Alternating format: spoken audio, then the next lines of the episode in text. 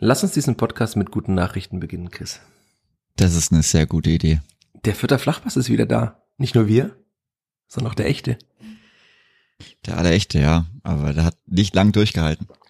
Ja, aber er war zumindest wieder 45 Minuten da. Und jetzt können wir sagen, unser Suchaufruf vergangene Woche, der war erfolgreich.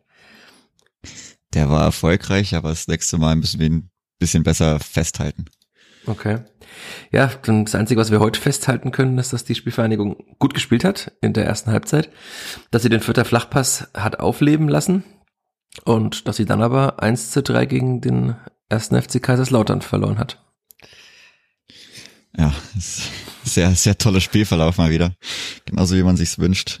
Ja, ganz schwierig, ganz schlecht, weil wenn man jetzt auch den Blick auf die Tabelle wagt, sehr, sehr schwierig keine gute Ausgangssituation und der Druck wird einfach nur weitergeschoben.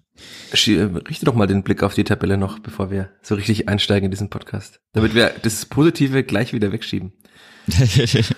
Damit es gleich wieder ganz, ganz schlecht ausschaut. Ja, der Blick auf die Tabelle ist natürlich maximal bedrückend, weil man jetzt auf Platz 15 erstmal relativ, also da steht man schon mal fest. Weil da hat man jetzt ein Torverhältnis von minus vier bei drei Punkten. Platz 14, äh, SV Sandhausen hat sechs Punkte schon beim Torverhältnis von minus eins. Und Platz 13 ist dann Jan Regensburg mit sieben Punkten. Also kann schon mal äh, nach dem Hannover-Spiel nicht viel passieren. Ich glaube, geht's auch jetzt nicht davon aus, dass überhaupt was passiert. Und dann wird der Druck im nächsten Heimspiel natürlich nur wieder umso größer. Dann bin ich ja, mal gespannt, was da passiert. Welcher Druck? Ja, der Druck, es gibt ja keinen Druck. Man also ich möchte, ich will schon gewinnen. Ich finde auch, man muss mal gewinnen. Und der Druck wird einfach immer nur größer. Je länger man nicht gewinnt, es hört sich dumm an, aber es ist halt so. Wenn man dann zu Hause in Kaiserslautern nicht gewinnt, das hatten wir letzte Woche schon besprochen. Es wird einfach nicht einfacher. Und es werden aber immer weniger Spiele. Ja, das sind alles keine schönen Worte an diesem Montagmorgen, an dem wir diesen vierter Flachpass aufnehmen. Aber wissen ja, es hilft ja nichts. Wir müssen darüber reden und machen das wie immer nach dem Jingle und nach der Werbung. Der vierte Flachpass wird präsentiert von Bevestor, dem digitalen Anlagehelfer der Sparkasse Fürth. Wie du dein Geld einfach, flexibel, nachhaltig und schon ab 25 Euro online anlegen kannst, findest du auf der Homepage der Sparkasse Fürth. Einfach Bevestor in der Suchfunktion eingeben. B-E-V-E-S-T-O-R. Bevestor. So geht digitales Investment sparen heute. Vierter Flachpass, der Kleeblatt-Podcast von nordbayern.de. Herzlich willkommen zur 107. Folge dieses Vierter Flachpass. Aufgenommen, wie gerade schon gesagt, am Tag nach dem 1 zu 3 des Kleeblatts gegen den 1. FC Kaiserslautern. Ja, ich habe herzlich willkommen gesagt an euch, liebe Hörerinnen und Hörer, und natürlich herzlich willkommen, lieber Chris. Guten Morgen. Guten Morgen, Michi. Ich habe an diesem Montagmorgen sehr lange überlegt, wie wir in diesen Podcast einsteigen, weil wir brauchen ja immer zwei Einstiege. Den ersten den vor dem Jingle und den nach dem Jingle. Und ich habe mich entschieden, den ersten Einstieg selbst zu entscheiden und den zweiten ganz dir zu überlassen. Und womit wollen wir reinstarten in diesen Podcast? Äh, wir können damit reinstarten, dass es endlich mal wieder einigermaßen voll war im Rundhof. Auch wenn die Nordtribüne dann, das habe ich auf den Fernsehbildern später erst gesehen, doch relativ leer war. Also gerade Richtung Block 2 war viel Luft. Auch in Block 3 hatten wir relativ viel Luft, aber es war schon mal schön, bei gutem Wetter einen einigermaßen gefüllten Rundhof zu erleben. 12.475, ähm, das waren mehr als die vor dem Spiel bekannt gegebenen 2000 Lauter, würde ich jetzt mal sagen, wenn man so, also von mein, meiner Sicht aus von der Haupttribüne Richtung Süden geblickt hat, dann vor allem als die Lauter mal aufgestanden sind, war das so, ja, wir mal, ein Fünftel der Gegengerade der ganze Gästeblock natürlich, die fast komplette Süd und im Lona standen auch noch ein paar rote Schals, das habe ich auch noch gesehen. Also ich würde mal sagen, dass es locker drei bis viertausend waren. Insofern war es ja von Vierter Seite wahrscheinlich relativ normal. Also da waren es halt die achteinhalbtausend wahrscheinlich, die immer da sind. Aber diese Lücken auf der Nord sind wirklich gravierend. Die sind mir jetzt auch schon mehrfach aufgefallen.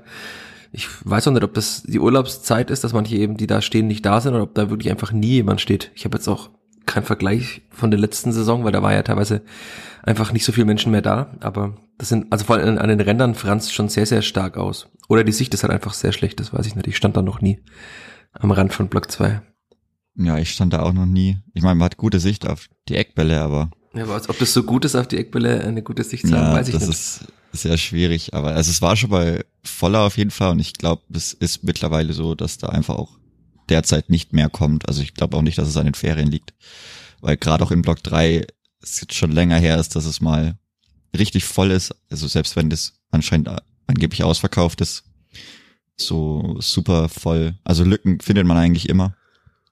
Und ja, sehr traurig. Hoffentlich wird die Nordtribüne mal wieder gescheit voll. Es wurde dann ja auch zwischendurch ordentlich laut, ganz kurz vor der Pause, als es dann nochmal so viele Chancen gab. Da macht es sehr viel Spaß. Dürfen auch gern immer mehr Leute mitmachen. Auch von der Gegengerade darf mehr kommen, beim Wechselgesang oder beim Kleeblatt Fürth Ole. Das sollte jeder hinkriegen. Zweimal im Spiel kann man sich da schon mal aufraffen für ein, zwei Minuten. Dann macht es auch für alle noch viel mehr Spaß. Und dann, dann wird es schon was. Also hat es sich für dich nicht angefühlt wie ein Auswärtsspiel. Also ich meine, auf, auf der Nordtribüne hört man sich ja zum Glück äh, einigermaßen gut selber, aber man hat schon die Lauter oft auch laut gehört. Ja, äh, vor allem dann in der zweiten Halbzeit, als es da nicht mehr so gut lief, aber also man hat schon gemerkt, dass es, dass die Lauter wahrscheinlich im im, im weiten Rund dann insgesamt mehr mehr gemacht haben oder dann lauter rüberkamen und gerade auf also in der Fernsehaufnahme, ich habe jetzt die ersten 70 Minuten nochmal angeschaut, hat man es dann schon auch gemerkt, dass dann ja, es war wohl von der Stimmung vielleicht auch teilweise eher ein Auswärtsspiel.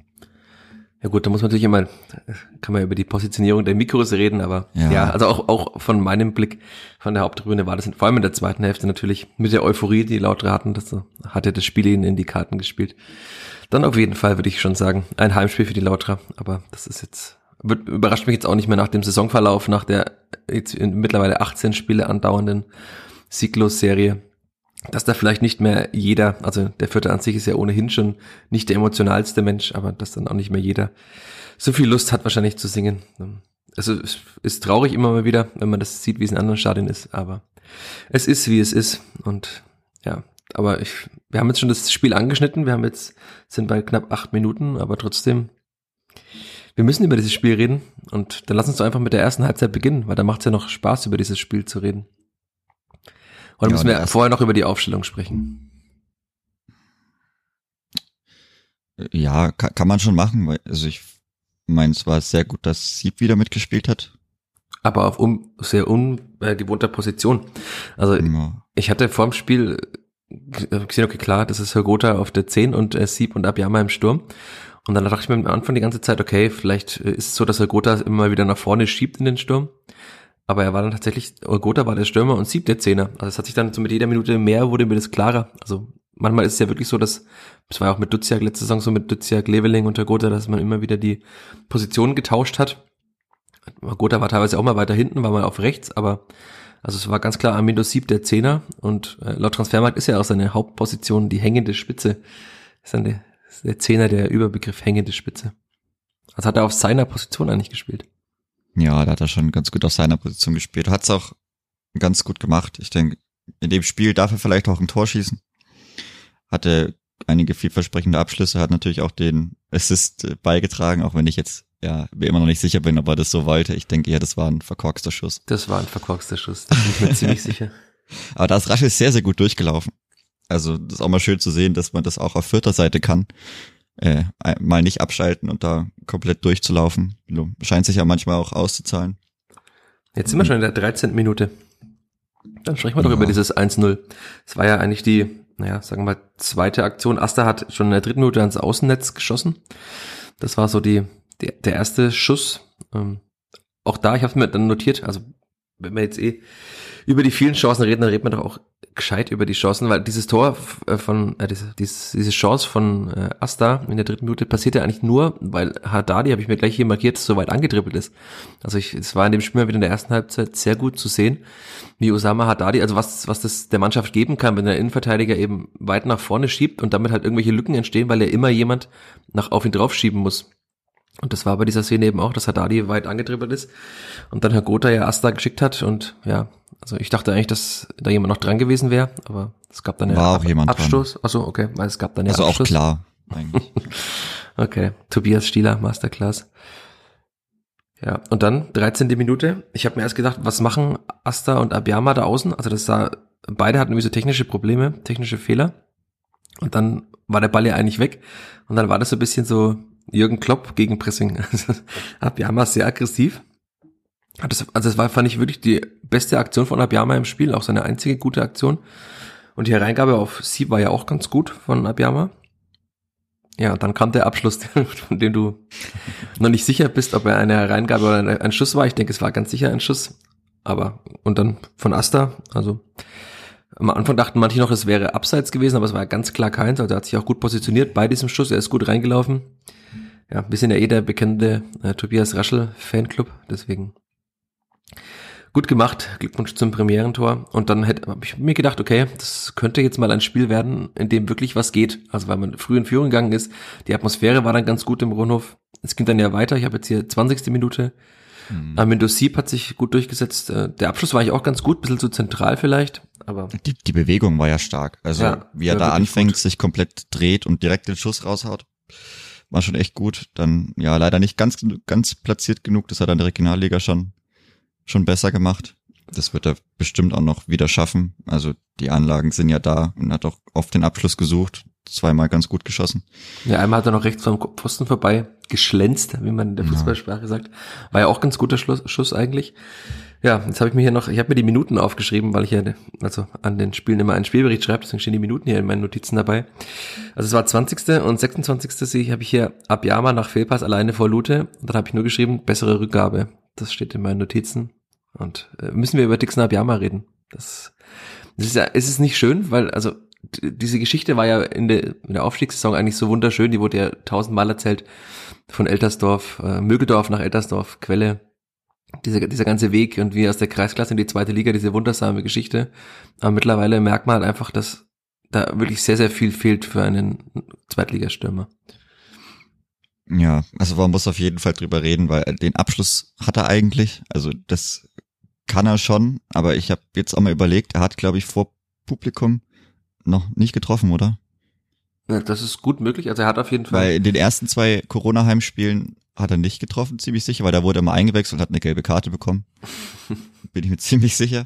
Und dann hat er ja nur in der zweiten Liga getroffen, in der ersten Liga nicht und seitdem auch nicht. Also dürfte er theoretisch vor Publikum noch kein Tor erzielt haben. Also er hat auf jeden Fall eine ähnlich große Chance gegen Arminia Bielefeld vor Publikum ja, gehabt. genau, daran hat's mich An auch die habe ich mich auch erinnert. Sofort so. Also weil das wäre, das, das Problem ist, dass es halt auch immer, also es ist halt nicht beim 3-0 eine vergebene Chance, sondern halt eine, die in dem Spiel oftmals eine andere Wendung wahrscheinlich geben würde. Also wir haben oft darüber gesprochen, was womöglich passiert wäre, wenn es lieber dieses Heimspiel gegen Arminia Bielefeld gewonnen hätte, was natürlich sehr viel konjunktiv ist. Aber und auch diese, da jetzt ein 2 zu 0 zu machen nach 26 Minuten hätte wahrscheinlich dem Spiel auch eine andere Wendung gegeben.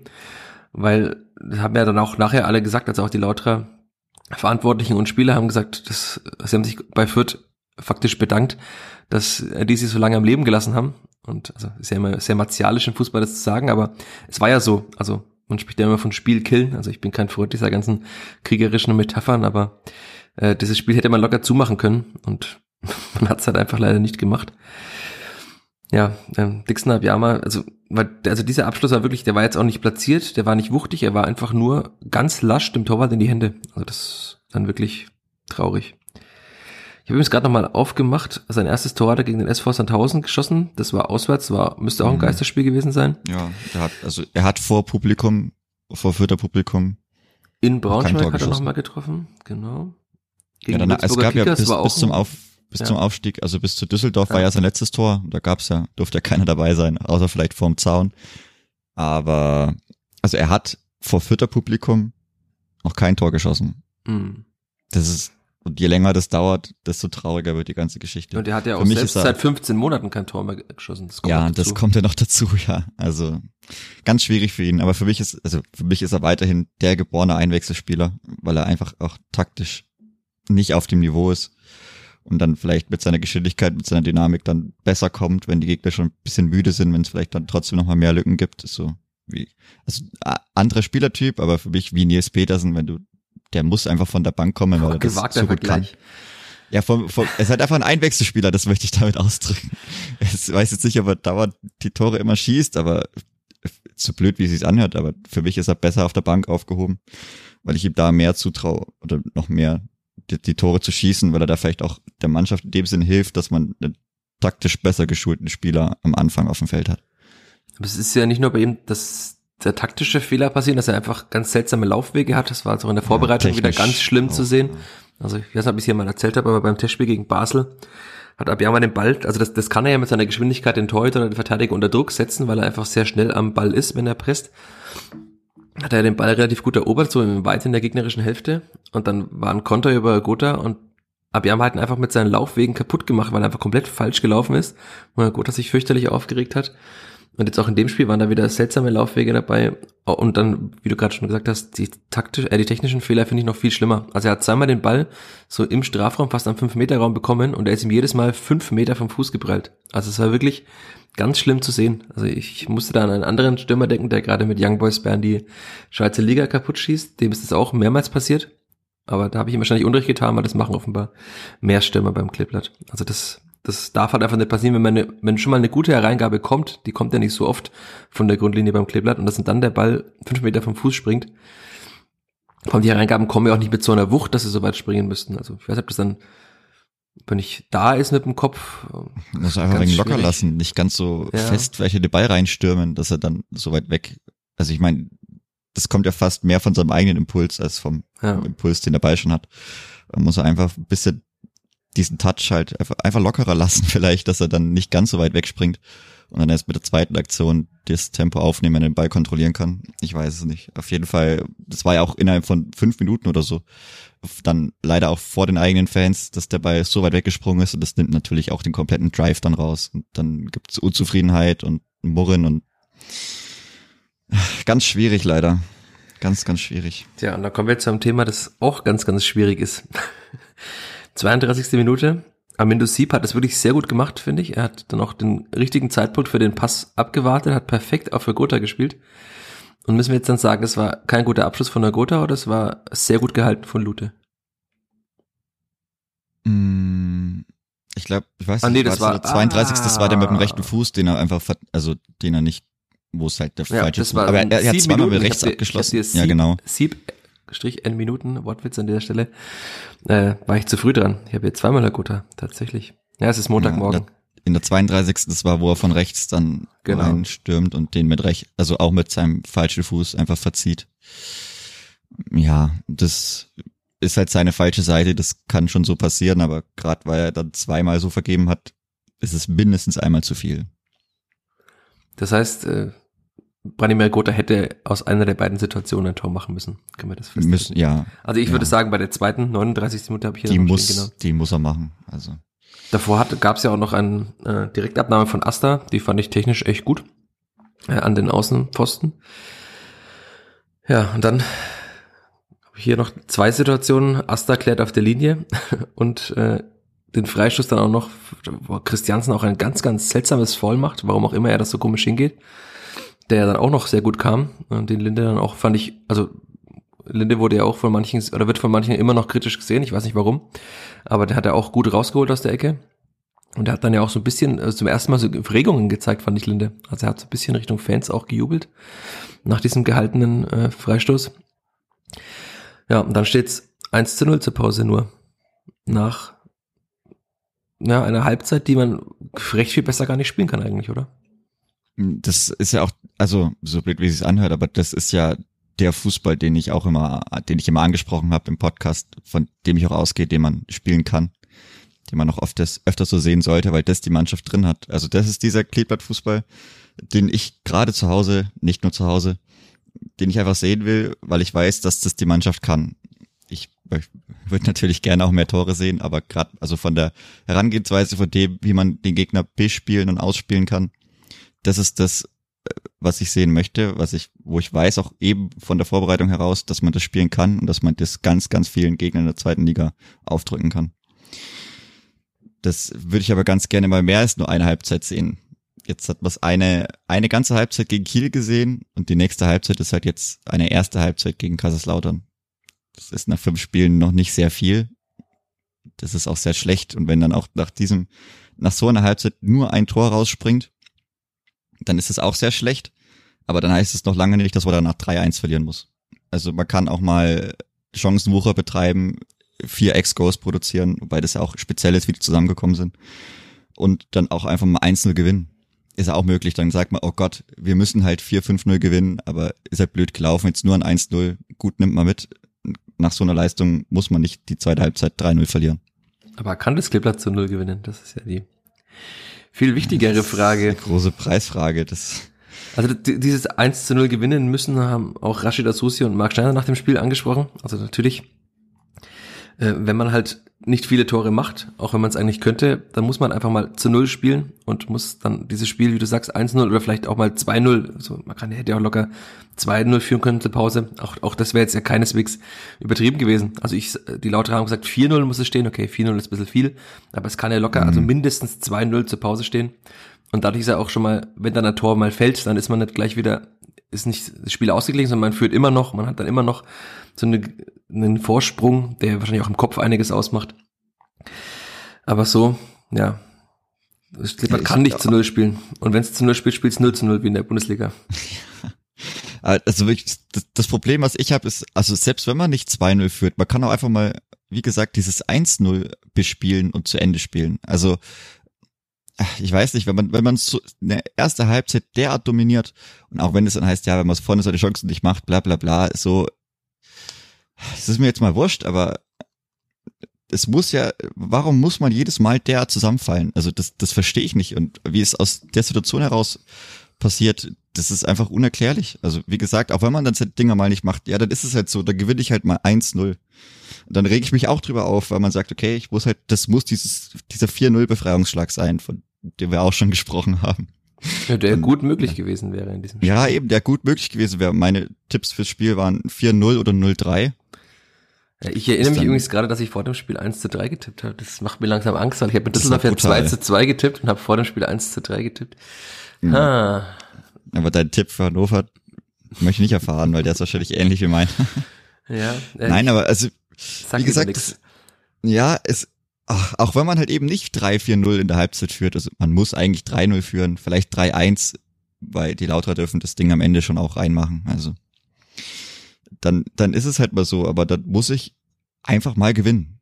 Es hilft ja nix. Es wird nicht einfacher. Und wenn ich nach so einer Leistung in der ersten Halbzeit mein Spiel mit 3-1 verliere, dann weiß ich halt nicht, wie es noch besser werden soll. Wenn, wenn so eine Leistung nicht reicht, um das Spiel für, für, für dich zu entscheiden, wenn ich nach so einer Leistung die zweite Halbzeit mit 3 zu 0 verliere zu Hause, läuft sehr, sehr vieles falsch. Aber das fängt bei mir schon, also ich habe schon nicht verstanden, warum man so spät aus der Pause kommt, wo die Lautra und der Schiri schon zwei Minuten bereit standen. Zumal. Marc Schneider gefragt, also äh, zur Transparenz.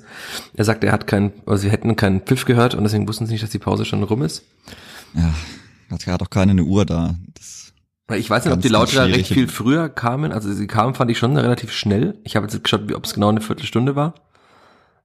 Es kann ja, natürlich auch sein, dass die eine Mannschaft einfach zehn Minuten gestanden. weniger, äh, nach zehn Minuten schon rauskommt. Das kann natürlich auch sein. Ja, aber also die waren halt, gerade weil es mir auch darum geht, die hatten Anstoß und so wie es zweite, also das 1-1 dann fällt, die hatten Anstoß, die stehen schon lange da, machen sich bereit und die kommt halt raus, laufen gerade so auf ihre Position, flachsen noch bisschen rum und dann geht's schon los. Also ist ja nicht mal so, dass man sich halt, okay, ich gehe raus, stell mich hin, schau auf den Ball, konzentriere mich für drei Sekunden, atme nochmal tief durch, gehe in meine, äh, ja, geh in the zone, hahaha, geh, äh, bin, bin fokussiert und dann geht's los. So, so war es ja eben nicht. Und so ist auch das Gefühl das erste Tor zustande gekommen.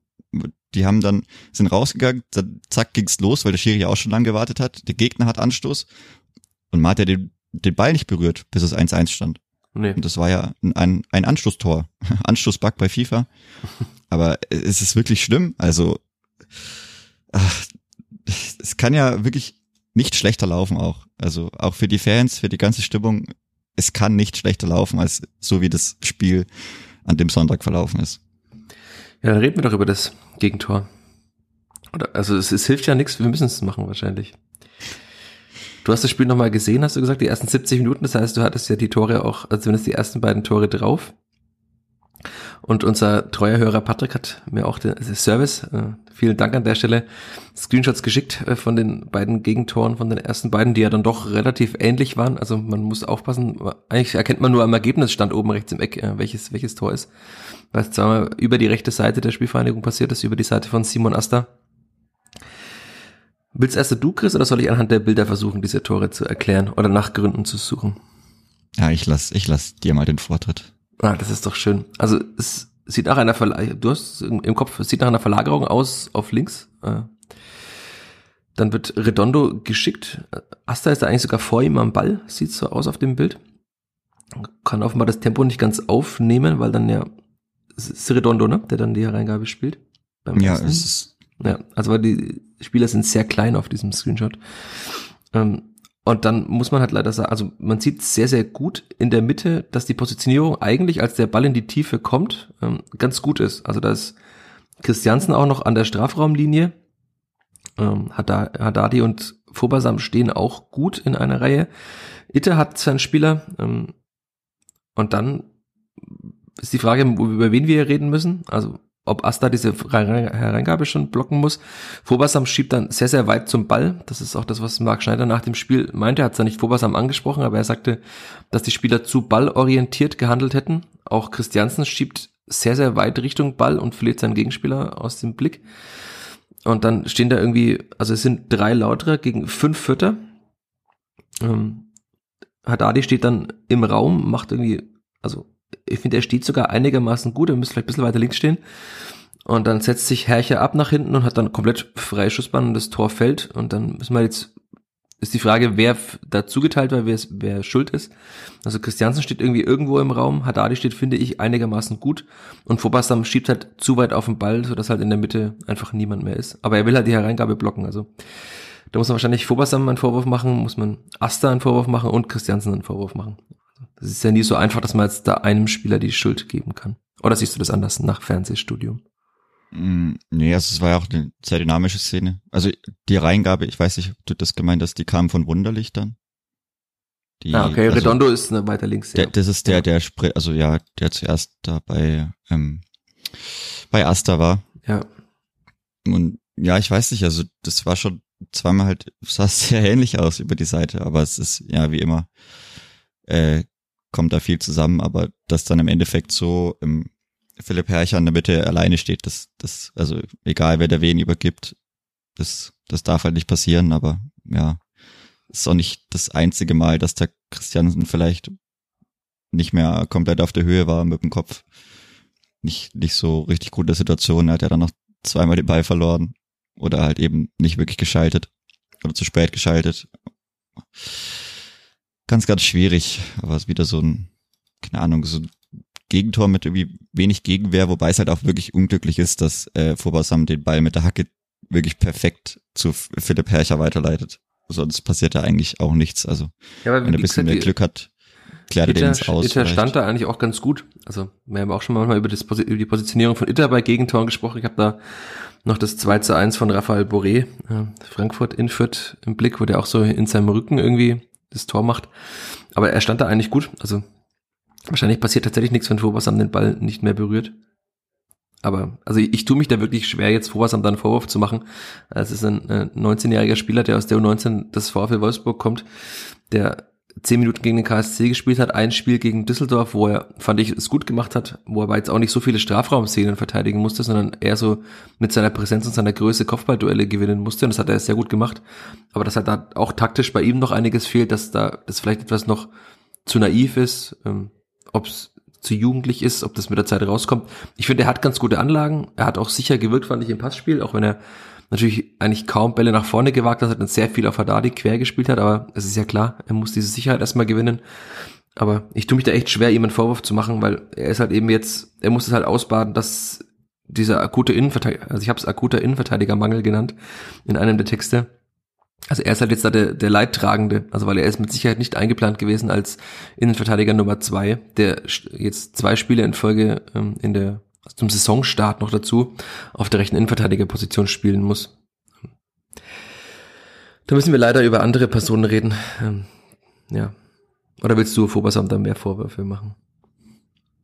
Ja, für ihn ist schwierig. Also ich, wenn er vielleicht nicht ganz so weit vorrückt, dann muss, vielleicht hat Dadi nicht so weit vorrücken und kann da eher bei Terence Boyd bleiben. Wobei, also Terence Boyd macht's ja gar nicht so blöd, weil, also intuitiv läuft ja alles erstmal auf dem ersten Pfosten, auch die Stürmer. Aber Terence Boyd bleibt eben auf seiner Höhe. Also er war so eher Richtung zweiter Pfosten auf der Höhe ja. zum Anfang der Situation und zum Ende ist er da eben auch noch. Also er läuft nicht wie sonst immer halt den Weg zum Ball, dass er da so mit dem Fuß, mit dem Schlappen den er in die kurzen, in die kurze Ecke reindrücken kann und dadurch muss halt eben Itter Beut übernehmen und ist dann nicht mehr an seinem Mann Herrcher, der dann eben ganz alleine ist. Also war auch nicht leicht für Itter. Im Endeffekt, ja, wenn dann vielleicht Vorbassab nicht ganz so weit rausrückt, wobei es auch bisschen klar ist, dass er da versucht, den Ball vorm ersten Pfosten zu klären oder zu blocken, dann ist, kann vielleicht Haddadi bei Beuth bleiben und dann muss Itter nicht auf Beuth reinrücken und kann dann bei Herrcher bleiben, aber ja, es ist schwierig, auch dem 19-jährigen Oliver Fobersam da groß Vorwürfe zu machen, weil, wie gesagt, eigentlich sollte er nicht so viel spielen müssen, wie er das jetzt muss.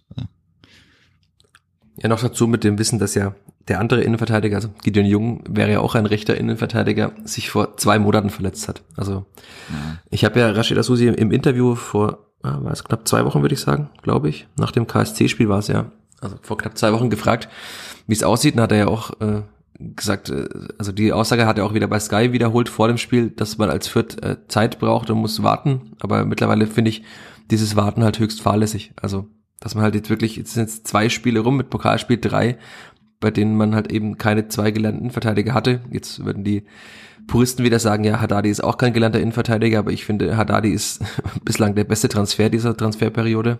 Also finde ich, er macht echt gut mit dem Ball. Also in der zweiten Halbzeit hat er einige Kopfballduelle gegen Boyd verloren. Das kann passieren bei, bei Körper von Boyd.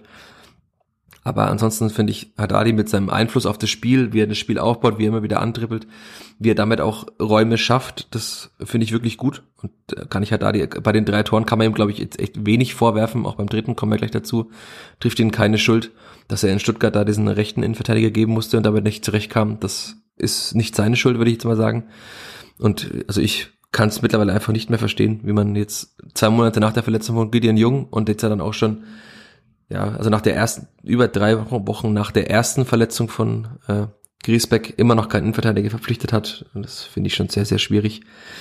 Und es wirkt jetzt auch nicht so, als ob der heute, also am Montag oder am Dienstag kommt, so wie das Gespräch klang. Also es gibt ja Gerüchte um einen Kameruner aus Frankreich. Ähm, was, Bilong heißt der, glaube ich. Das ist ja das einzige Gerücht, das mal aufkam. Gerüchte sind jetzt in Fürth nicht äh, aussagekräftig, weil meistens gibt es gar keine Gerüchte und dann kommt einfach ein Spieler.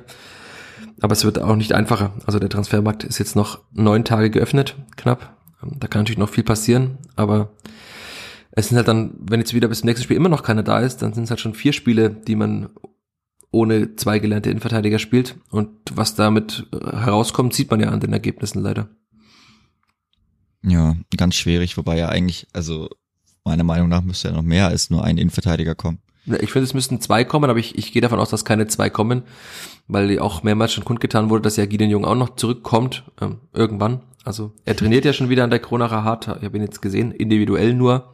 Aber wie lange er braucht, um wieder auf Wettkampfniveau zu kommen, nachdem er jetzt dann schon über ein Jahr nicht mehr, also jetzt, oder er hat sich gegen Bielefeld verletzt, das war glaube ich, war das der 14. August? Ja, so ungefähr, also knapp vor einem Jahr hat er sich ja verletzt und dann hat er gefühlt seitdem, ich würde mal sagen, bei der U23 ein bisschen und so, so 100 Minuten vielleicht gespielt. Aber da ist, der ist ja auch nicht sofort der, der jetzt dann wieder Stamm als äh, rechter Innenverteidiger spielt. Also das sehe ich da absolut nicht. Und es wird ja eben behauptet, also man kann nicht äh, sechs oder sieben Innenverteidiger sich in den Kader holen. Klar kann man das nicht, aber wenn man halt so verletzungsanfällige Spieler hat, muss man es womöglich. Also das, die, die Geschichte geht den Jungen führt das jetzt bislang keine Erfolgsgeschichte, würde ich mal sagen. Und ich sehe jetzt auch nicht, dass er in der restlichen Saison jetzt der Hoffnungsträger wird, der dem für das Spiel die große Sicherheit da hinten gibt, weil er einfach viel zu lange noch brauchen wird, um überhaupt mal wieder auf dieses Niveau zu kommen. Griesbeck ist ja auch, das ist ja die nächste Geschichte. Also es, es hieß ja erst, äh, ob er, ob er in Düsseldorf spielen könne, sei offen. Dann hat jetzt ihn Marc Schneider ja fast schon vergessen bei der PK vor dem Spiel gegen den FCK. Gesagt, ach ja, Griese fällt übrigens jetzt doch länger aus. Und bei Sky hat man dann, hat Rashid Asusi gesagt, ja, jetzt fallen uns ja mit Jung und äh, Griesbeck zwei Spieler länger aus. Also es war zum ersten Mal die Rede davon, dass zwei Spieler länger ausfallen, also dass auch Griesbeck länger ausfällt. Das passt zu den Informationen, die ich habe, wo zuletzt von sechs bis acht Wochen Ausfallzeit äh, gesprochen wurde. Auch die Diagnose wird ja nicht äh, kundgetan. Marc Schneider sagte, er ist kein Arzt. Also ich denke mal, er wird genau wissen, was die Diagnose ist, aber man möchte sie eben nicht kundtun Meine einzige Erklärung ist, dass man damit seine Verhandlungsposition nicht schwächen will auf dem Transfermarkt, weil dann jeder Verein weiß, dass die Spielfang eigentlich mindestens einen, wenn nicht zwei Innenverteidiger braucht, damit den Preis natürlich auch in die Höhe treiben kann. Aber also wenn man natürlich dann wenn jede Woche mehr durchsickert und dann irgendwann noch der Sportdirektor oder der Sportgeschäftsführer sagt, wir haben eigentlich zwei länger verletzte Innenverteidiger, dann wird es auch bei den Sportdirektoren bei anderen Vereinen ankommen. Und da muss man auch nicht so ein Geheimnis draus machen. Also ich würde jetzt einfach mal festhalten, dass auch Haddadi und Fobasam, wenn kein Innenverteidiger kommt, auch in Hannover spielen werden und wahrscheinlich auch gegen St. Pauli, wenn man die prognostizierte Ausfallzeit, von der ich gehört habe bei Griesbeck, wenn die stimmt, dann wird der so schnell nicht spielen. Ähm, es kann natürlich sein, dass es eine Wunderheilung gibt. Also es hieß ja auch am Samstag, dass Andreas Linde nicht spielen kann. Ähm, eine, ein Twitter-User, mir ist der Name gerade entfallen, hat ja auch geschrieben, dass Linde das Aufwärmprogramm relativ früh beendet hat. Hast du das auch gesehen? Mal, also geht ja immer, der Stammtorwart geht ja immer früher. Also es war nicht früher als sonst. Ich, da war ich noch kurz unterwegs nee. vorm Spiel. Nicht. Okay. Ich denke nicht, also relativ normal. Also da habe ich jetzt nicht, nicht gedacht, dass da irgendwie jetzt sich kurzfristig noch was ändert. Okay. Vielleicht hat man nochmal irgendein spezielles Gel oder so drauf geschmiert. Was Aber er hat ja auch keinerlei Probleme gehabt, Linde. Also nein, nein. Weil am Samstag wurde ja dann doch, also wurde mir zugetragen, dass Linde nicht spielen könne. Auch aus vertraulicher Quelle, aber er hat dann ja doch gespielt. Ich fand super, dass er gespielt hat. Man hat auch gesehen, dass, was er der Mannschaft geben kann. Seinen Freistoß hat er gut rausgeholt. Ähm, und er hat aber auch nicht so gewirkt, als ob er noch Schmerzen hätte an der Schulter. Also er ist ja, glaube ich, aber er ist auf die rechte Schulter gefallen, ne, bei dem Freistoß. Das war die linke in Düsseldorf, an der er sich gehalten hat. Also vielleicht war das das Glück, dass er, dass die Freistöße in der ersten Halbzeit kamen, wo er auf seine rechte Schulter fällt. Aber er hat auch nicht gewirkt, als ob er irgendwelche Probleme hätte mit seiner Schulter noch. Das heißt, wir können zumindest diese Baustelle mal abschließen, dass Linde wieder fit ist und man nicht mit Schaffran auch noch einen weiteren jungen, unerfahrenen Spieler in der Defensive hinten hat. Hoffen wir es mal, Hoffen dass es so bleibt. Hoffen wir es. noch mit irgendwem zusammenprallt. Ich habe auch bei Sky hab ich irgendwas noch von Gesichtsprellung gehört. Ich meine, er hat ja da diesen Cut auch. Kann auch sein, dass da irgendwie noch ein Knochen wehgetan hat, aber ja, sollte eigentlich jetzt, also dadurch, dass er auch voll gespielt hat und man jetzt eigentlich gar nichts gemerkt hat, sollte das schon passen auch, wenn da jetzt im Training nicht nochmal was passiert. Ja, wollen wir noch weiter über das Spiel reden oder schließen wir es einfach ab mit äh, dem 3 zu 1 und mit einer erneuten Schelte für Max Christian? Also wir können gerne noch über die 72. Minute reden. Wir haben es schon vor dem Podcast äh, in so einem kurzen Vorgespräch zum Warmplaudern schon getan. Ja, Julian Green hat sich da als sehr guter Abwehrspieler hervorgetan beim Abschluss von Tobias Raschel. Hm. Das also, wie, wie, das hat er wirklich in feinster Astermanier gemacht, wirft sich da also wirklich in, in beste Verteidigermanier in den Schuss von Raschel, dass sie dann auch dementsprechend aufgeregt hat und es nicht wirklich fassen konnte, was da gerade passiert ist, weil er da schon einen sehr guten Abschluss hatte. Weiß ich auch nicht, was da seine Idee war, ob er da, also ich, meiner Meinung nach kann er da noch irgendwie bisschen besser abstoppen und er kann zumindest irgendwie es besser machen, als sich wirklich in bester Verteidigermanier an den Ball zu werfen das war dann schon sehr interessant. Aber ja, se selbst Aber es nach passt diesem zur Schuss, Saison von Julian ja, Green, nur kurz passt, eingeworfen. Es, ja, es passt wirklich perfekt. Sonst kam ja auch nicht mehr viel, glaube ich.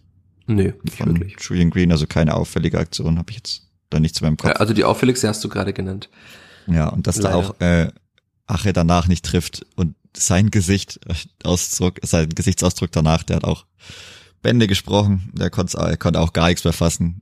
Das mutiert leider wirklich bisschen zu einem Stürmer, der jetzt nicht der 20 Tore Messias wird. Ja, er war er bislang aber auch noch nie in seiner Karriere. Ich habe mir ein bisschen für den Artikel, den ich zuletzt geschrieben habe, ein bisschen seine Statistiken angeschaut. Er hat jetzt nie die vielen Tore gemacht. Also da muss auch die Eintracht ihn aufgrund anderer Qualitäten geholt haben. Also er hat auch in den Niederlanden bei Sparta Rotterdam jetzt nicht 15 bis 20 Tore pro Saison geschossen, sondern ich glaube, es waren einmal sieben oder so. Also Sieben traue ich ihm zu in der Saison, wenn er viel spielt. Und wenn es auch beim Clipper wieder besser läuft. Das, das kann sein, aber also mehr als sieben oder acht traue ich ihm auf keinen Fall zu. Und es gibt ja bislang auch, also außer die beiden Tore jetzt von der Gotha auch kein Stürmertor bislang weiterhin. Also jetzt hat er wieder einen äh, Achter getroffen. Gegen Kiel war es ja auch zwei Tore der Achter. Also das ist, müssen wir da über ein, ein Sturmproblem reden? Ich würde ja auch noch einen Stürmer verpflichten da davon ab, aber wird, wird sehr, sehr wahrscheinlich nicht passieren. Ich würde auch noch einen Linksverteidiger verpflichten, aber hört man jetzt auch nichts davon, dass da irgendwas geplant ist. Ich hätte vielleicht schon den aus dem Trainingslager genommen. Enzo El Fatahi, der war eigentlich gut genug, um da irgendwie einen Backup zu geben. Aber ja, im Sturm, also wenn man das Spiel wieder gesehen hat, dann, dann gibt's ein Problem. Es ist, ist leider ganz einfach so, wenn Herr Gotha zu Hause nicht mehr treffen möchte, dann sieht schwierig aus momentan.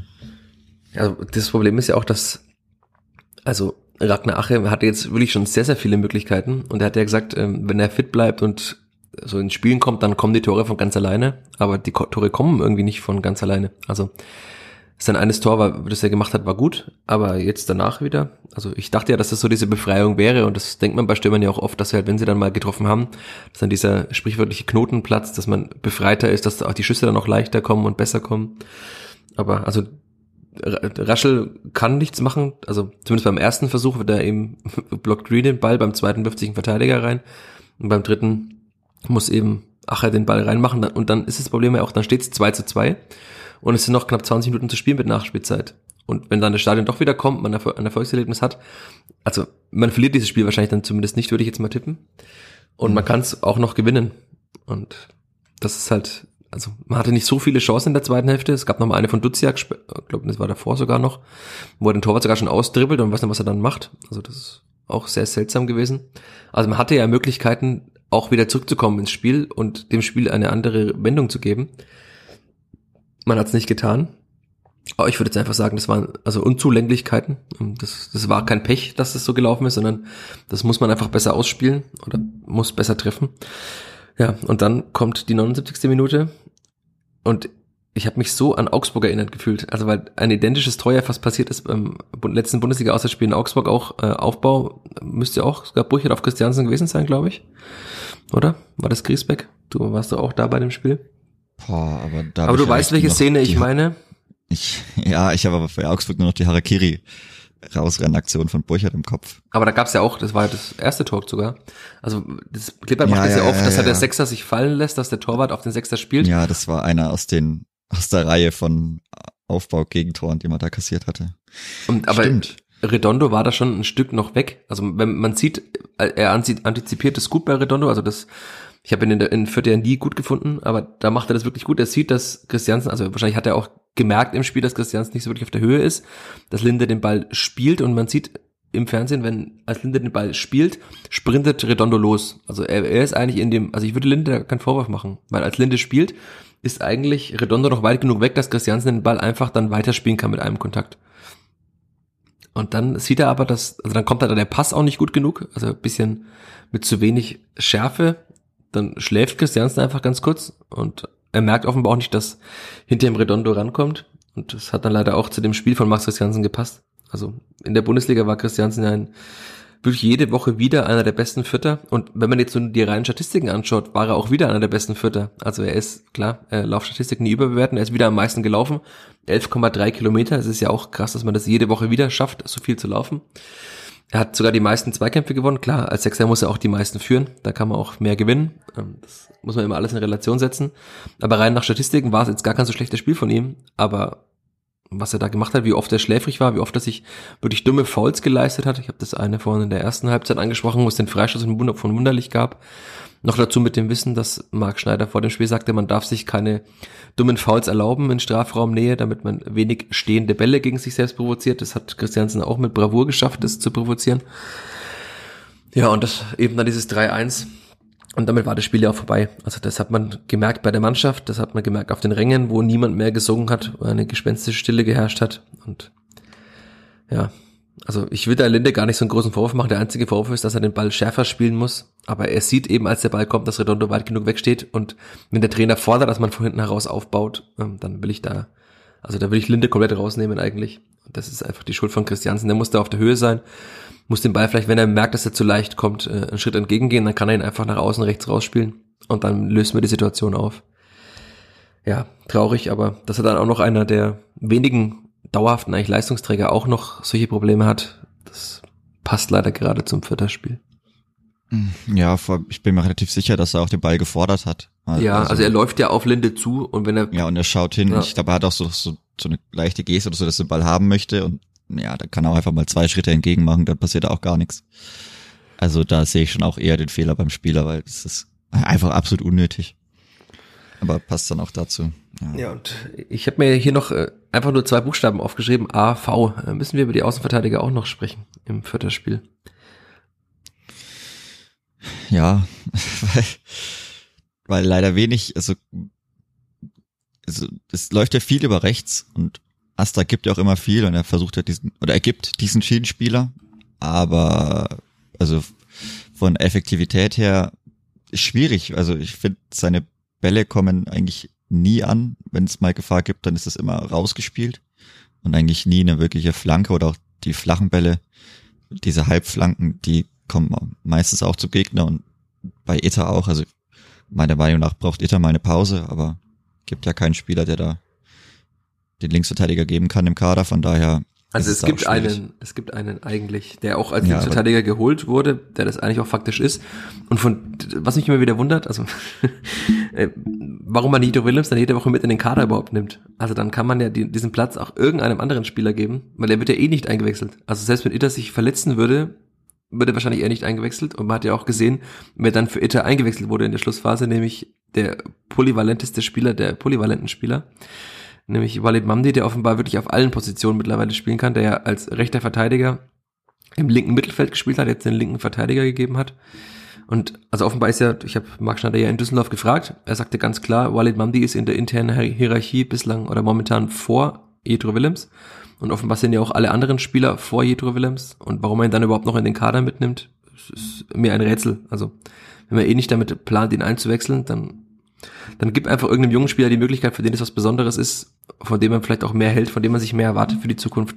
Aber so macht das ja wirklich keinen Sinn und das ist ja auch, auch für alle einfach maximal ernüchternd.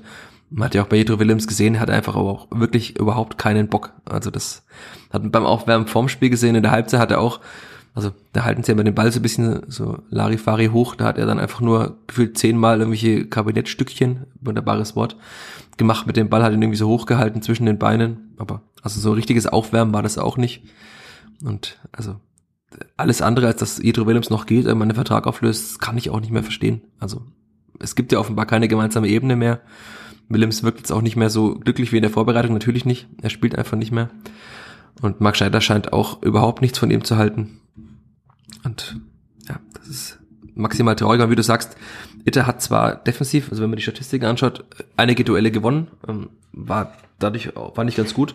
Aber die beste Szene war ja wirklich, als er den Ball auf den Fuß bekommt bei einer Verlagerung und eben einfach vom Fuß ins Ausrollt.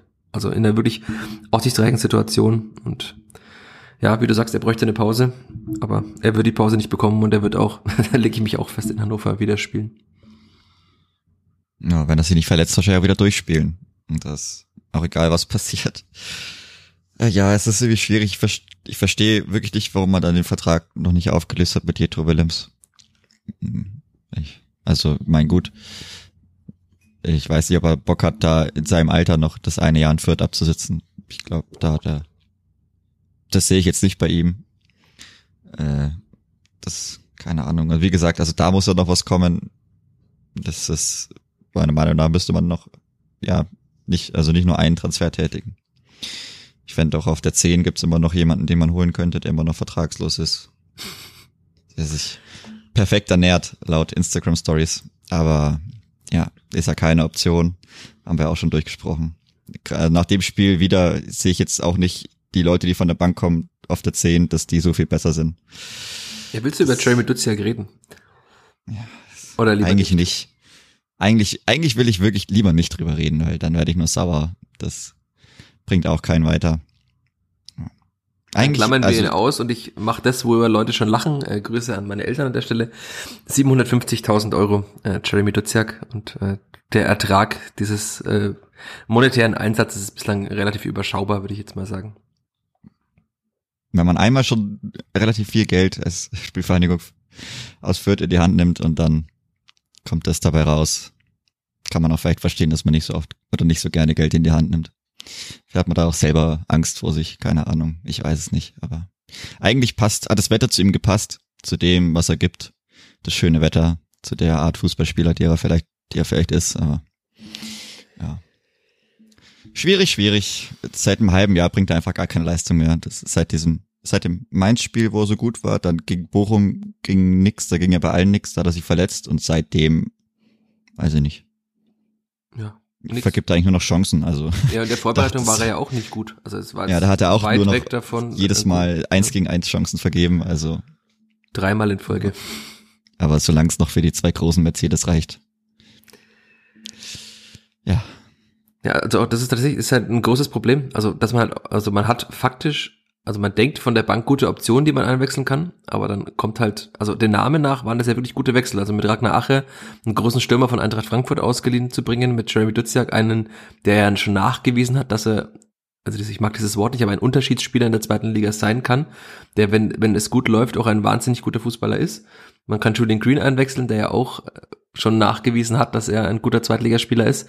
Aber also faktisch kam dann von den dreien ja eigentlich wirklich gar nichts. Also der eine Abschluss von Ache, dann hat Ache auch im Strafraum fand ich, also man, man erhofft sich ja immer so eine gewisse Präsenz auch im, in der Luft, die hat er auch überhaupt nicht gehabt in dem Spiel. Und dann hat man ja, also viel mehr Optionen hat man ja nicht. Walid Mamdi kam noch, der halt jetzt offenbar immer der eine der Wechseloptionen ist, egal wo auf dem Feld. Ja, und Devin Angelberger und Sidney Rebiger fragen sich, warum bin ich eigentlich hier? Also, die ja einfach überhaupt nicht mitspielen dürfen. Angelberger hat, glaube ich, noch gar keine Minute gesammelt, oder? Ist nicht das falsch? Nö. Ja, und Rebiger hat ja auch äh, in Nürnberg mal gespielt, aber er scheint jetzt auch äh, komplett außen vor zu sein. Und natürlich auch bitter für jemanden zu sehen, der als Sechser spielt, der auch in der Vorbereitung schon als alleiniger Sechser teilweise gespielt hat mal, der gegen Ingolstadt, klar, die ersatzgeschwächt waren, aber fand ich, er hat keinen Zweikampf verloren gegen einen Drittligisten. Dann kann man ihm vielleicht auch mal zutrauen, zu spielen. Und er sieht halt von außen, wie Max Christiansen spielt und wie schlecht Christiansen momentan wirklich ist. Und er bekommt einfach keine Minute. Also das muss schon maximal ernüchternd sein. Also Marc Schneider hat ja vor dem Spiel ein bisschen davon gesprochen, dass manche Spieler eben schon relativ weit seien, aber es nicht reicht, weil noch Spieler auf der Position vor ihnen sind, die besser sind. Aber also bislang sehe ich jetzt nicht, dass Christiansen, also klar im Training und von der, von der, vom Standing und von seiner Erfahrung ist Christiansen, der, der ist weiter als Rebiger. Aber wenn man ihm jetzt nicht bald mal die, die Zeit gibt und auch die Möglichkeit gibt, sich zu beweisen und zu spielen, dann hätte man diesen Transfer ja gar nicht tätigen müssen. Also man holt einen Sechser, also weiter vorne als Achter wird er kaum spielen, einen Sechser wie Sidney Rebiger und lässt ihn einfach nicht spielen. Ich habe gerade nochmal nachgeschaut. Weißt du, wie viele Minuten er bislang gespielt hat in der Saison? Äh, Es ist sowas, keine Ahnung, gefühlt sechs Minuten. Ich glaube, er hat sechs Ballkontakte in der Saison, aber Er hat fünf Minuten in Nürnberg gespielt. fünf Minuten. Fünf. Ja. Und dann steht hier ohne Einsatz im Kader viermal und in Stuttgart hat er ja auch nicht gespielt. Nee. Also hat er jetzt in, in sechs Pflichtspielen fünf Minuten gespielt, war aber auch jedes Mal im Kader. Also das ist ja auch das nächste. Er ist ja auch immer im Kader, genauso wie Devin Angelberger immer im Kader ist.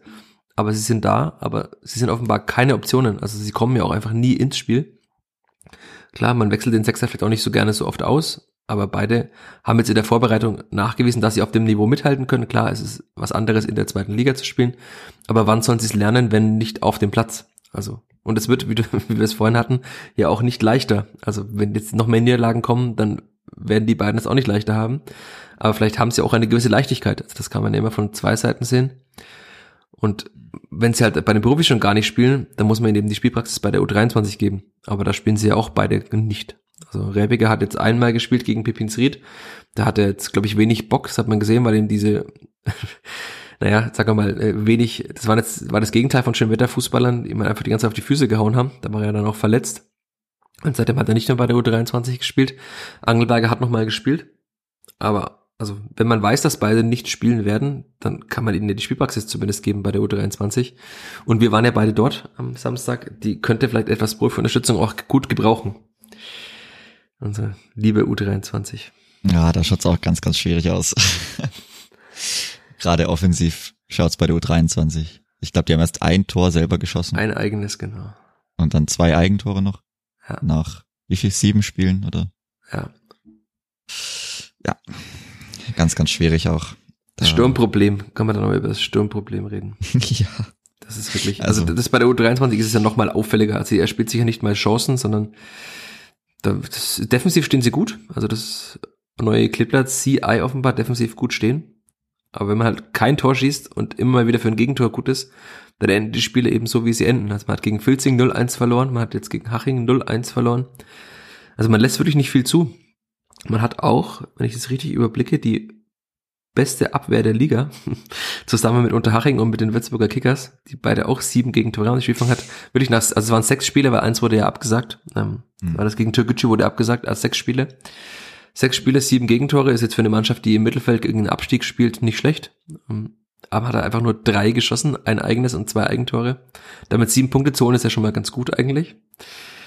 Aber ich, ich würde mal jetzt auch wieder prognostizieren, dass es erneut eine sehr, sehr schwierige Saison wird für die U23. Und da ist jetzt auch, also mal, es wurde ja von einigen gefragt in den diversen Facebook-Gruppen und Kommentarspalten, warum man keinen Innenverteidiger aus der U23 hochzieht. Ich finde, in dem Spiel hat man gesehen, warum man es nicht tut. Also Baumgärtel ist, also für die Regionalliga ist es okay, was er spielt. Er ist als, als Stütze da in der Mannschaft drin. Aber Zengin ist jetzt auch keine, also wirklich keine Option für oben. Und dann macht es auch Sinn, dass man dann eher, doch eher Maxi Dietz nach oben zieht, zumindest zum Training. Den Kapitän, der ja Sechser ist aber der in der Dreierkette zumindest, wie er mir erzählt hat, schon mal Innenverteidiger in Freiburg in der U19 gespielt hat, dann könnte er so das bisschen wie Christiansen machen, der sich fallen lässt, aber also ansonsten gibt es da jetzt bislang keinen Spieler, der sich in irgendeiner Form für oben aufdrängt, auch wenn Zebrauskas äh, darf ja mittrainieren, der Außenverteidiger, aber schafft es ja auch nicht in den Kader und ja, damit können wir, glaube ich, das Thema U23 auch wieder zumachen. Es ist immer wieder schön bei der U23, aber es ist äh, von den Aussichten her dann doch eher schwierig. Ganz schwierig. Jetzt sind wir bei fast einer Stunde. Willst du noch was sagen? Weil ich habe, du willst noch über ein Thema sprechen, das wir jetzt bislang ausgespart haben. Ja, über das überall, das eigentlich, ja, es schwelt eigentlich nicht mehr, meiner Meinung nach brennt. Das Thema, das Weil, seit äh, April die Spielfang begleitet. Ja, seit April, das muss man sich mal überlegen. Das große Thema rund um den Kapitän. Das sich einfach nicht lösen will, oder für das es auch keine Lösung gibt. Meiner Meinung nach gibt es nur eine Lösung. Und die ist, dass er ab September oder dass er, also, dass er geht. Weil natürlich wäre es sportlich ein riesiger Verlust. Aber das lässt sich, glaube ich, nicht mehr kitten. Das hat so viel Unruhe reingebracht. Ich glaube, das tut der Mannschaft auch nicht gut, sowas als Kapitän abzuziehen, vier Monate eigentlich nur noch vorspielen wollen, dass dich irgendjemand nimmt, aber man weiß also er hat ja auch faktisch gesagt, vergangene Woche in Düsseldorf, ja, ähm, das dass er nur noch vorspielt. Also weil ich habe ihn ja. darauf angesprochen, ob es von ihm irgendwann ein Bekenntnis gibt, ich gehe oder ich bleibe. Und eigentlich sagt er, ich will gehen, aber offenbar gibt es keine Angebote. Rashida Susi hat doch gestern auf Nachfrage von Stefan Hempel bei Sky nochmal bestätigt, es gibt keine Angebote für Gutter. Ich gehe auch davon aus, dass es keine Angebote mehr geben wird, so wie er momentan spielt. Und dann ist, dann wird, also ich bin mir 100% sicher, ich würde darauf wetten und äh, aufgepasst, ich habe die letzten zwei Spiele richtig getippt. Ähm, da würde ich jetzt tippen, dass er einfach am 1. September noch da ist und es wird nicht mehr darüber geredet. Und er ist einfach noch da und ist dann einfach nur da, weil er keinen anderen Verein gefunden hat, weil er, er hat vorgespielt, aber offenbar war niemand an ihm interessiert, niemand wollte eineinhalb Millionen für ihn ausgeben. Und dann ist er weiterhin da. Und wie du sagtest, es ist mittlerweile so viel passiert. Ich habe mit so vielen Menschen gesprochen, die mit diesem Spieler gebrochen haben, die den Spieler nicht mehr sehen wollen im Trikot. Man hat auch nach dem Spiel gesehen, dass es aus Block 12 eindeutige Gesten in Richtung Herr Gotha gab. Also man darf das nie überbewerten, es sind immer noch einzelne Gesten, aber es ist ja trotzdem so eine Gesamtgemengelage, dass, also ich kann mir nicht mehr vorstellen, dass Leute sagen, jawohl, das ist mein Kapitän. Also das sagen Schneider und Asusi. Die sagen, das ist mein Kapitän, da wird es auch sein. Aber faktisch ist er ja dieser Kapitän nicht mehr. Also auch in dem Spiel jetzt war er wieder, fand ich sehr durchwachsen, die Leistung, für seine Ambitionen. Er muss diesen Ball in der ersten Halbzeit reinmachen, da steht es 2-0. Später hat er den Ball einmal wieder wirklich am Strafraum so völlig ohne Elan verloren, wie ins Dribbling geht. Also ich, ich sehe da, so traurig es ist, also ich, diesen Spieler, er hat so viele, wir können es ja auch nicht wiederholen jede Woche, er hat so viele Verdienste für diesen Verein, er ist für mich einer der besten Spieler der jüngeren Vereinsgeschichte Bundesliga-Rekordtorschütze, das wird eben auch so schnell keiner mehr nehmen, würde ich jetzt mal davon ausgehen. Allein dadurch, dass man nicht mehr so schnell in der Bundesliga spielen wird, wenn überhaupt noch mal irgendwann. Und aber das, dieses Theater ist wirklich, das ist absurd. Es produziert nur Verlierer auf allen Seiten. Und leider muss man halt sagen, also ich bin da voll auf der Linie, ist die einzige Option, die wirklich für alle Seiten gut wäre, wäre die, dass er geht. Auch so traurig es ist, so schwer man sich dann vielleicht noch tun wird, aber vielleicht bildet sich dann eine neue Hierarchie, vielleicht kommt dann eine neue Leichtigkeit rein, vielleicht rutscht ein anderer Spieler in seine Rolle, aber man muss ja auch sagen, also er war gegen Kiel gut, er war in Düsseldorf, war okay, ähm, was er gemacht hat, aber in den anderen Spielen war er ja auch komplett abgetaucht. Also es ist nicht so, dass der jetzt in jedem Spiel der Unterschiedsspieler war und man sagt, oh wei, oh wei, wie soll es nur ohne ihn weitergehen? Sondern vielleicht ist es wirklich gut. Dann auch nach dem Abstieg hat man ja eh wenig Umbruch gehabt, was vielleicht jetzt mittlerweile, was man sieht, dass es ein Nachteil ist, ähm, dass es zu viele Spieler vielleicht sind, die diese ganzen Negativerlebnisse mit sich rumschleppen. Aber das, also Branimir Gotha, ein ganz, ganz schwieriges Thema. Ich habe mir ja schon vor einem Monat vorgenommen, nicht mehr nachzufragen. Ich muss es dann doch wieder machen, weil das Thema einfach immer wieder da ist. Aber mittlerweile, also jetzt auch bei Sky wurde gesagt, er wollte sich erneut nicht bekennen. Ich habe das Interview nicht gesehen. Er war ja offenbar nochmal im Interview. Also, weiß nicht, ob es irgendjemand gesehen hat. Ja. Auf den Aufnahmen, die ich gesehen habe vom Spiel, war es nicht drauf, dieses Interview, aber die Sky-Kollegen werden das schon nicht erfunden haben, dass er sich erneut nicht bekennen würde. Ich kann mir auch sehr gut vorstellen, was er gesagt hat auf die Frage. Ähm, und ja, ja. Es hilft ich, keinem und ich würde trotzdem auch noch, letzter Tipp, ähm, er spielt in Hannover wieder. Kann, ja, aber auch dieses, er wollte sie nicht bekennen. Also, was, was brauche ich mich denn jetzt bekennen? Das ist doch kein Bekenntnis mehr. Also, das, das bringt ja nichts, wenn ich jetzt sage, ach ja, stimmt, ist ja doch ganz cool und ich bleib. Das hat für mich absolut gar keinen Wert, weil er hat, wenn ich jetzt vier Monate lang und gerade jetzt letzte Woche dann auch nur noch davon rede, dass ich Vorspiel und mir einen neuen Verein suchen möchte oder dass ich schaue, dass ich irgendwo anders hinkomme, irgendwo Besseres hinkomme, dann nimmt mich keiner und dann sage ich, oh ja, ich gebe noch ein Bekenntnis ab. Was ist das für ein Bekenntnis? Also das Bekenntnis muss ich abgeben, wenn es wirklich Zweifel, also wenn es so, das muss ich am Anfang ab, oder recht bald abgeben. Das ist vielleicht ein Bekenntnis. So, ja, ich bekenne mich dazu, wir gehen den Weg weiter. Oder ich mache es eben nett. Hm. Und das, nach den Aussagen, die jetzt getroffen worden sind, macht das eigentlich nett. Und dann kann ich ja nicht sagen, am 30. August, oh ja, übrigens Leute, ich trete jetzt vor die Presse, ich bekenne mich voll dazu. Das, also für mich ist das, ist das Tuch zerschnitten. Ja, noch dazu wird es ja nicht machen. Also ich habe ihn ja darauf angesprochen und er hat indirekt gesagt, dass er das nicht tun wird dass er halt weiterhin hofft, dass ihn ein Verein kauft, wenn er gute Leistung bringt. Und das wird kein Verein machen. Also ich sehe jetzt wirklich nur noch als einzigen den FC Augsburg in der Bundesliga. Mhm. Also bei Bochum hat jetzt ja auch nochmal einen neuen Stürmer geholt. Und ob die Augsburger jetzt so scharf drauf sind, ein Spieler wie Gotha, der jetzt also die letzten Wochen jetzt auch nicht überzeugt hat, für eineinhalb Millionen zu holen. Klar, Augsburg hat das Geld. Man kann ja auch 16 oder 17 Millionen für Ricardo Pepi ausgeben. Aber ich glaube auch mit Branimir Gotha wird man den US-Markt nicht erobern. und deswegen, ja, wie gesagt, ich tippe, dass er einfach weiterhin da ist und dass dieses Thema dann einfach versucht wird, unter den Tisch zu kehren. Aber ich glaube, dass es viele nicht vergessen werden und dass es, wie gesagt, keinem hilft. Ich finde es einfach nur traurig, also wie man sein eigenes Denkmal derart wirklich selber und also unnötig verschandelt. Weiß ich nicht.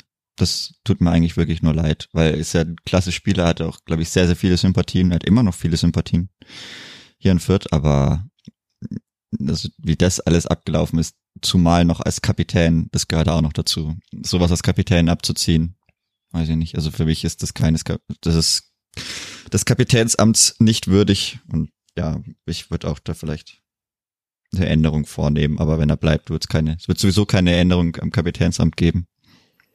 Ja, weil er ja. einfach bleibt. Ich glaube, da braucht, muss auch sowieso ein ganz anderer Zug rein und, aber das sieht alles nicht danach aus momentan. Ja, wenn ich die letzte Frage, die ich dir stelle, ist, wer sollte dann der Kapitän sein? Also ich glaube, Max Christiansen ist gerade auch mit sich selbst beschäftigt. Ja. Sebastian Griesbeck ist verletzt, dann gibt es nicht mehr viele. Eigentlich, so komisch wie es klingt, bleibt nur Usama Haddadi, der zwar die Sprache nicht spricht und erst seit wirklich ein paar Wochen im Verein ist, aber ich sehe ansonsten auch gar keinen. Also Timothy Tillman ist es ganz sicher nicht. Julian Green ist es auch nicht, weil dafür wird er zu wenig spielen. Tobias hoffen, Raschel kann das auch noch nicht machen. Tobias Raschel auch weiterhin spielen darf. Also wenn, wenn diese also beiden Spiele, die er jetzt Leistung, gemacht hat, kein Bewerbungsschreiben dann, waren, dann verstehe ja, ich die Welt auch nicht mehr. Nee, dann, dann geht wirklich nichts mehr. Also der, der wird sicherlich nicht rausrotieren, so gut wie er da auch im 1 gegen 1 mal wieder durchgedribbelt ist, wie er sich da behauptet hat, auch mal gegen zwei, drei, vier Mann. Also die, den kann man, den kann man nicht rausnehmen, wenn er nicht irgendwie zusammengetreten wird im Training. Das wird nicht passieren, aber für mich rückt da, so komisch wie es sich anhört, Usama Haddadi als, als nächstes nach. Er hatte diese Rolle ja auch, also klar, die Sprachbarriere ist da, aber ansonsten ist er der einzige Führungsspieler, den ich gerade sehe, der mit Leistung auch vorangeht, immer wieder, der, also ich finde, er spielt mit am konstantesten von allen Spielern. Wie gesagt, er hatte in Nürnberg und jetzt gegen äh, Kaiserslautern über 100 Ballkontakte, die meisten in der Mannschaft. Auch die gegnerischen Trainer sehen das mittlerweile natürlich, dass, dass sehr viel in Fürth über ihn geht, dass er eigentlich den Spielaufbau macht in, zu weiten Teilen, dass er das auch gut macht, dass er, finde ich, meistens gut verteidigt. klar, also der Terence Boyd ist äh, schon sehr, sehr wuchtig. Da kann man mal welche Kopfballduelle verlieren. Er ist ja auch nicht der größte Spieler. Aber insgesamt, ja, wenn er jetzt noch Deutsch sprechen würde, dann würde ich sagen, okay, gib ihm die Binde. So ist, glaube ich, ein bisschen schwierig, auch mit der Kommunikation mit dem Schiedsrichter vielleicht. Hm, weil das ja auch, äh, wobei das ja Christiansson so auch ohne Binde machen, aber also ja, es ist der einzige Spieler, dem man das zutraut. Also Linde ist dafür zu still, als, das, als dass er das tun könnte. Und sonst auf dem Feld gibt es da keinen. Ja. Dann schließen wir diesen Podcast und sagen, willkommen im Abstiegskampf. Ja, so ist also, es. Wenn man kein Spiel gewinnt, Letz-, dann ist es einfach so. Der und die Letzte erkannt haben, dass das Kleeblatt im Abstiegskampf ist. Und auch Rashida Susi hat gestern zum Abschied gesagt, das äh, haben, haben sie immer gesagt und äh, es wird eine sehr, sehr schwierige Saison. Das kann man jetzt auch festhalten nach sechs Pflichtspielen, dass es wirklich eine sehr, sehr schwierige Saison wird. Dass man vielleicht hoffen kann, dass sich die beiden Aufsteiger Magdeburg und Braunschweig weiterhin so schwer tun, wie sie sich schwer tun. Aber ansonsten sieht man ja, dass die Liga so ausgeglichen ist. Sieht man jetzt auch schon an der Tabelle. Also das halt da, du hast vorhin angesprochen, sieben Punkte und wir haben dann ja alle sieben und acht Punkte bis nach oben. Der FC Kaiserslautern ist mit zehn Punkten schon auf Platz vier. Also da ist halt ein, sieht man ja, dass es ein sehr dichtes Mittelfeld gibt. Aber wenn man den Anschluss an dieses Mittelfeld nicht schafft, dann wird man eben mit den genannten Mannschaften plus Bielefeld, wenn die sich nicht weiterfangen, die haben zumindest mal einen Punkt jetzt geholt in Heidenheim, schafft auch nicht jeder in Heidenheim einen Punkt zu holen. Wenn die sich auch noch fangen mit dem neuen Trainer, dann sind eben da noch drei Mannschaften und da muss man sich eben mit diesen drei Mannschaften duellieren. Und was ja auch noch dazu kommt, ist, dass der Start jetzt auch den Spielen nach nicht so schwer war. Also klar, Düsseldorf war ein schweres Spiel, aber man hat halt gegen Kiel gespielt, die jetzt auch 7 zu 2 verloren haben in Paderborn. Man hat äh, gegen den KSC gespielt, ja, der hat 6 zu 0 gewonnen, aber der bislang auch nicht sonderlich stark war. Man hat äh, in Nürnberg gespielt, bei dem man jetzt auch sieht, dass sie wahrscheinlich jetzt auch nicht aufsteigen werden in der Saison. Man hat gegen den FCK gespielt, der sich wahrscheinlich selbst fragt, wie er dieses Spiel gewonnen hat und der jetzt 10 Punkte hat, ja, der davon von diesen 10 Punkten noch lange zehren wird, aber der ja auch also sehr, sehr bescheidenen Fußball gespielt hat insgesamt, muss ich sagen. Und da kommen ja noch ganz andere Spiele in den nächsten Wochen und Monaten. Also da kommt halt der SC Paderborn, da kommt der HSV, da kommt Heidenheim. Das werden nochmal andere Spiele. Und wenn man schon aus diesen, also klar, es gibt keine einfachen Spiele, aber aus diesen Spielen schon nur so wenig Punkte holt, sich da so schwer tut, dann wird's nicht leichter. Und ja, ich habe es wirklich nach der Vorbereitung nicht glauben können, aber das Kleeblatt, also für das Kleeblatt kann es nur darum gehen, diese Liga in irgendeiner Form zu halten und dann zu hoffen, dass es sich da eine neue Mannschaft findet. Es laufen ja wieder Verträge auch aus äh, im Sommer. Vielleicht lässt man die auch bewusst auslaufen, also im Sommer 23 bewusst auch auslaufen, wenn man die Verträge nicht auflöst. Und dann muss man halt eben einen ganz langsamen Neuaufbau starten. Und das Problem ist halt auch, wenn man die Saison, wenn man, auch wenn man es schafft, als Platz 15 drin zu bleiben zum Beispiel, wird man ja auch wieder im Fernsehranking wieder weit abrutschen. Das ist, also, mit diesem Kader, den man eigentlich auf dem Papier hat, der diesen Fußball spielen kann. Ich erinnere mich daran, wie wir vor knapp einer Stunde gesprochen haben. Und mit dieser Mannschaft um den Abstieg zu spielen, das ist schon wirklich sehr, sehr hart. Und ich, nein, ich, ich will aufhören. es wird zu negativ, dieser Podcast. Es reicht. Es reicht. Es reicht. Wir werden uns in einer Woche wieder gleiche Stelle, gleiche Welle befinden und dann gegen ein, über ein wunderbares Spiel in Hannover reden. Ich freue mich. Ich freue mich. Ich bin dort. Ich du, nicht. Du wirst nicht das sein. Du machst es nee. richtig. Machst es richtig. Ja, ich glaube, wenn das Spiel, wenn die Spielvereinigung jetzt auch noch in Hannover verliert, vielleicht schenke ich mir auch mal ein Auswärtsspiel. Aber ich bin ja, wir sind ja der Optimismus-Podcast von nordbayern.de. Das Kleber gewinnt in Hannover, gewinnt gegen St. Pauli und macht damit das, was Usama Haddadi nach dem Spiel sagte. We got, we have, no, wie sagt er? We have to get six or nine points. Äh, okay. Aus den nächsten Spielen sechs oder neun Punkte. Da bin ich sehr gespannt. Aber Vielleicht strafen sie uns Lügen und wir reden in zwei Wochen über das Kleeblatt, das dann auf Platz 8 steht. Ja. Die Hoffnung stirbt zuletzt. Wahnsinn, was für ein Schlusswort. In diesem Sinne, danke fürs Zuhören. Gebt uns weiterhin gerne viel Feedback. Es ist fast schon beängstigend, wie viel Feedback mittlerweile kommt. Wir freuen uns sehr darüber. Macht weiter so, äußert eure Meinung, sagt, worüber wir noch reden sollen, ob wir die U23 mal tiefer analysieren sollen, ob da irgendjemand vielleicht bereit ist. Wie auch immer, gebt uns Feedback, diskutiert in der Flachfassgruppe auf Facebook und hört auch nächste Woche wieder rein. Danke fürs Zuhören, danke Chris. Danke, danke. Bis bald. Bis zum nächsten Mal. ciao. ciao. Mehr bei uns im Netz auf nordbayern.de